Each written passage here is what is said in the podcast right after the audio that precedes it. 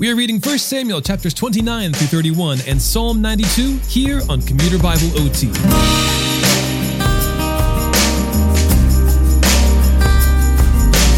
When we last left King Saul, he had consulted a medium when he didn't hear from the Lord, where he learns that he and his sons will die the following day.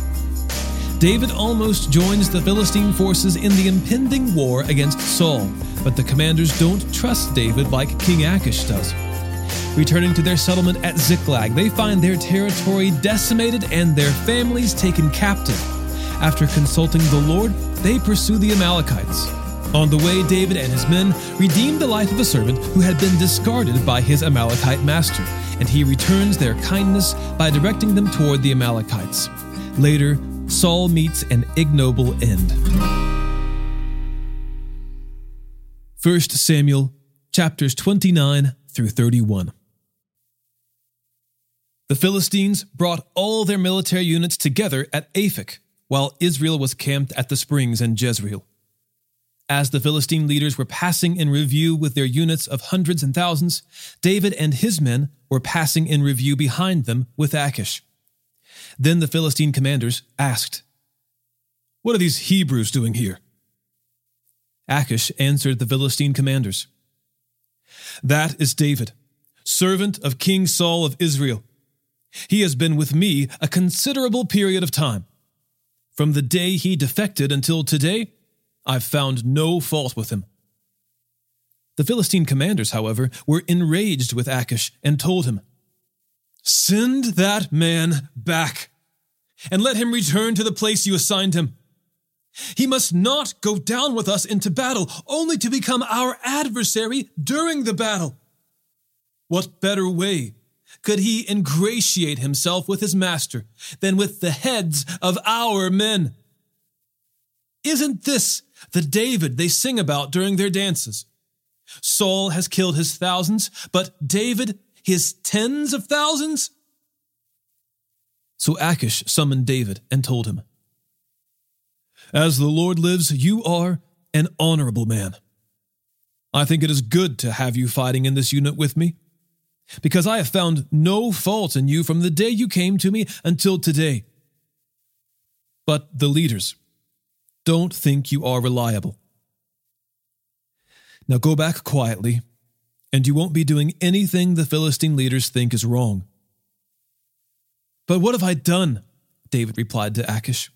From the day I entered your service until today, what have you found against your servant to keep me from going to fight against the enemies of my lord the king?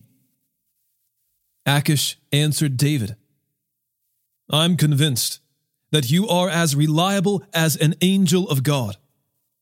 But the Philistine commanders have said, he must not go into battle with us. So get up early in the morning, you and your master's servants who came with you. When you've all gotten up early, go as soon as it's light. So David and his men got up early in the morning to return to the land of the Philistines. And the Philistines went up to Jezreel. David and his men arrived in Ziklag on the third day the Amalekites had raided the Negev and attacked and burned Ziklag. They also had kidnapped the women and everyone in it, from the youngest to the oldest. They had killed no one, but had carried them off as they went on their way. When David and his men arrived at the town, they found it burned. Their wives, sons, and daughters had been kidnapped. David and the troops with him wept loudly until they had no strength left to weep. David's two wives, Ahinoam the Jezreelite and Abigail the widow of Nabal the Carmelite, had also been kidnapped. David was in an extremely difficult position because the troops talked about stoning him, for they were all very bitter over the loss of their sons and daughters. But David found strength in the Lord his God. David said to the priest Abiathar, son of Ahimelech, Bring me the ephod. So Abiathar brought it to him, and David asked the Lord, Should I pursue these raiders? Will I overtake them? The Lord replied to him, Pursue them, for you will certainly overtake them and rescue the people. So David and the six hundred men with him went. They came to the Wadi Besor, where some stayed behind. David and four hundred of the men continued the pursuit, while two hundred stopped because they were too exhausted to cross the Wadi Besor. David's men found an Egyptian in the open country and brought him to David. They gave him some bread to eat and water to drink. Then they gave him some pressed figs and two clusters of raisins. After he ate, he revived, for he hadn't eaten food or drunk water for three days and three nights. Then David said to him, Who do you belong to? Where are you from? I'm an Egyptian, the slave of an Amalekite man, he said. My master abandoned me when I got sick three days ago. We raided the south country of the Cherethites, the territory of Judah, and the south country of Caleb, and we burned Ziklag. David then asked him, Will you lead me to these raiders? He said, Swear to me by God that you won't kill me or turn me over to my master, and I will lead you to them. So he led them. And there were the Amalekites, spread out over the entire area, eating, drinking, and celebrating because of the great amount of plunder they had taken from the land of the Philistines and the land of Judah. David slaughtered them from twilight until the evening of the next day. None of them escaped, except 400 young men who got on camels and fled. David recovered everything the Amalekites had taken. He also rescued his two wives. Nothing of theirs was missing from the youngest to the oldest, including the sons and daughters, and all the plunder the Amalekites had taken. David got everything back. He took all the flocks and herds, which were driven ahead of the other livestock, and the people shouted, This is David's plunder!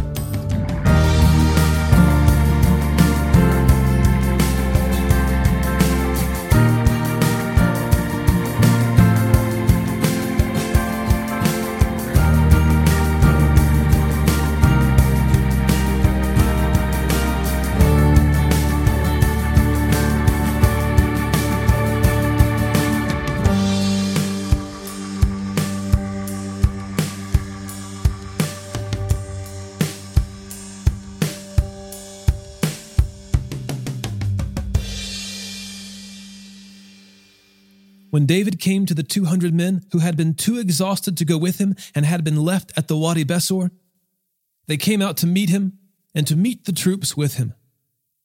When David approached the men, he greeted them, but all the corrupt and worthless men among those who had gone with David argued.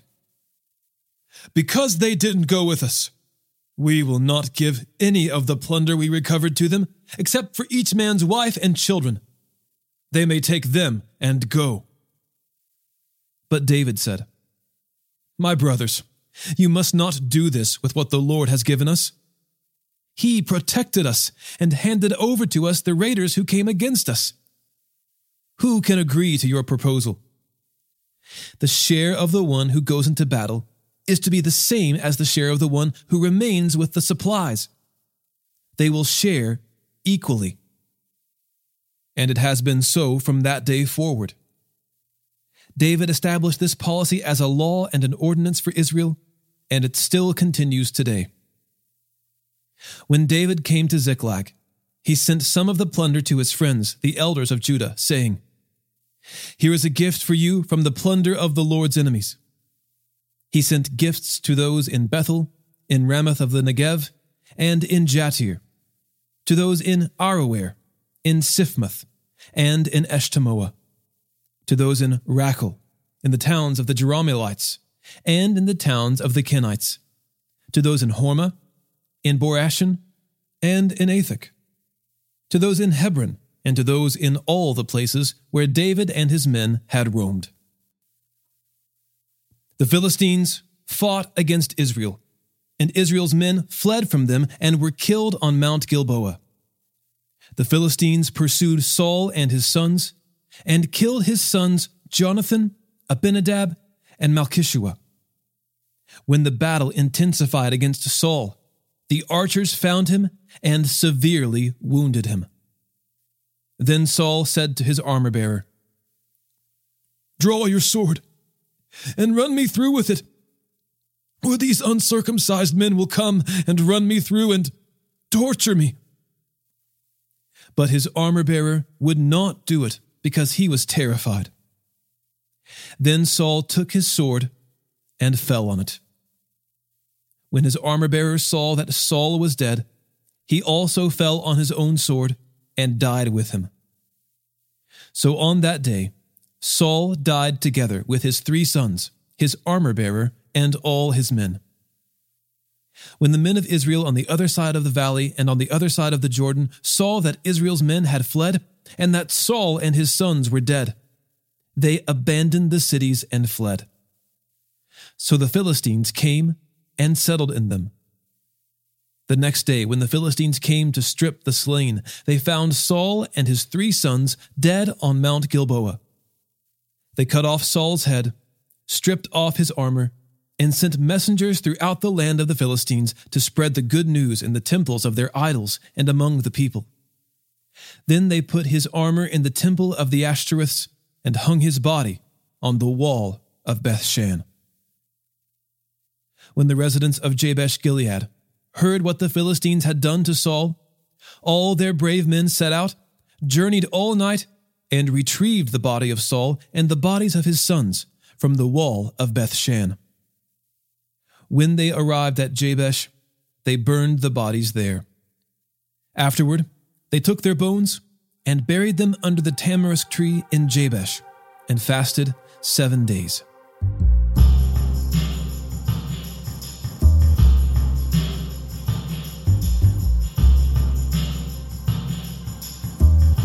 Psalm 92 It is good to give thanks to the Lord, to sing praise to your name, Most High, to declare your faithful love in the morning and your faithfulness at night with a ten stringed harp and the music of a lyre. For you have made me rejoice, Lord, by what you have done. I will shout for joy because of the works of your hands. How magnificent are your works, Lord! How profound your thoughts! A stupid person does not know, a fool does not understand this. Though the wicked sprout like grass and all evildoers flourish, they will be eternally destroyed. But you, Lord, are exalted forever. For indeed, Lord, your enemies Indeed, your enemies will perish. All the evildoers will be scattered. You have lifted up my horn like that of a wild ox. I have been anointed with the finest oil. My eyes look at my enemies. When evildoers rise against me, my ears hear them. The righteous thrive like a palm tree and grow like a cedar in Lebanon. Planted in the house of the Lord, they thrive in the courts of our God. They will still bear fruit in old age, healthy and green, to declare, The Lord is just. He is my rock, and there is no unrighteousness in him.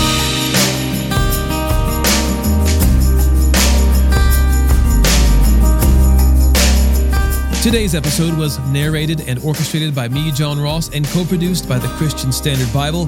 Shout out to Lene Postel and Ed Plaster, two of our newest Patreon patrons. Thanks so much for doing that. If you are interested in helping us with the podcast, go to patreon.com slash commuter Bible. Thanks for listening, and remember to trust in the Lord with all your heart, and do not rely on your own understanding. In all your ways, know Him and he will make your paths straight.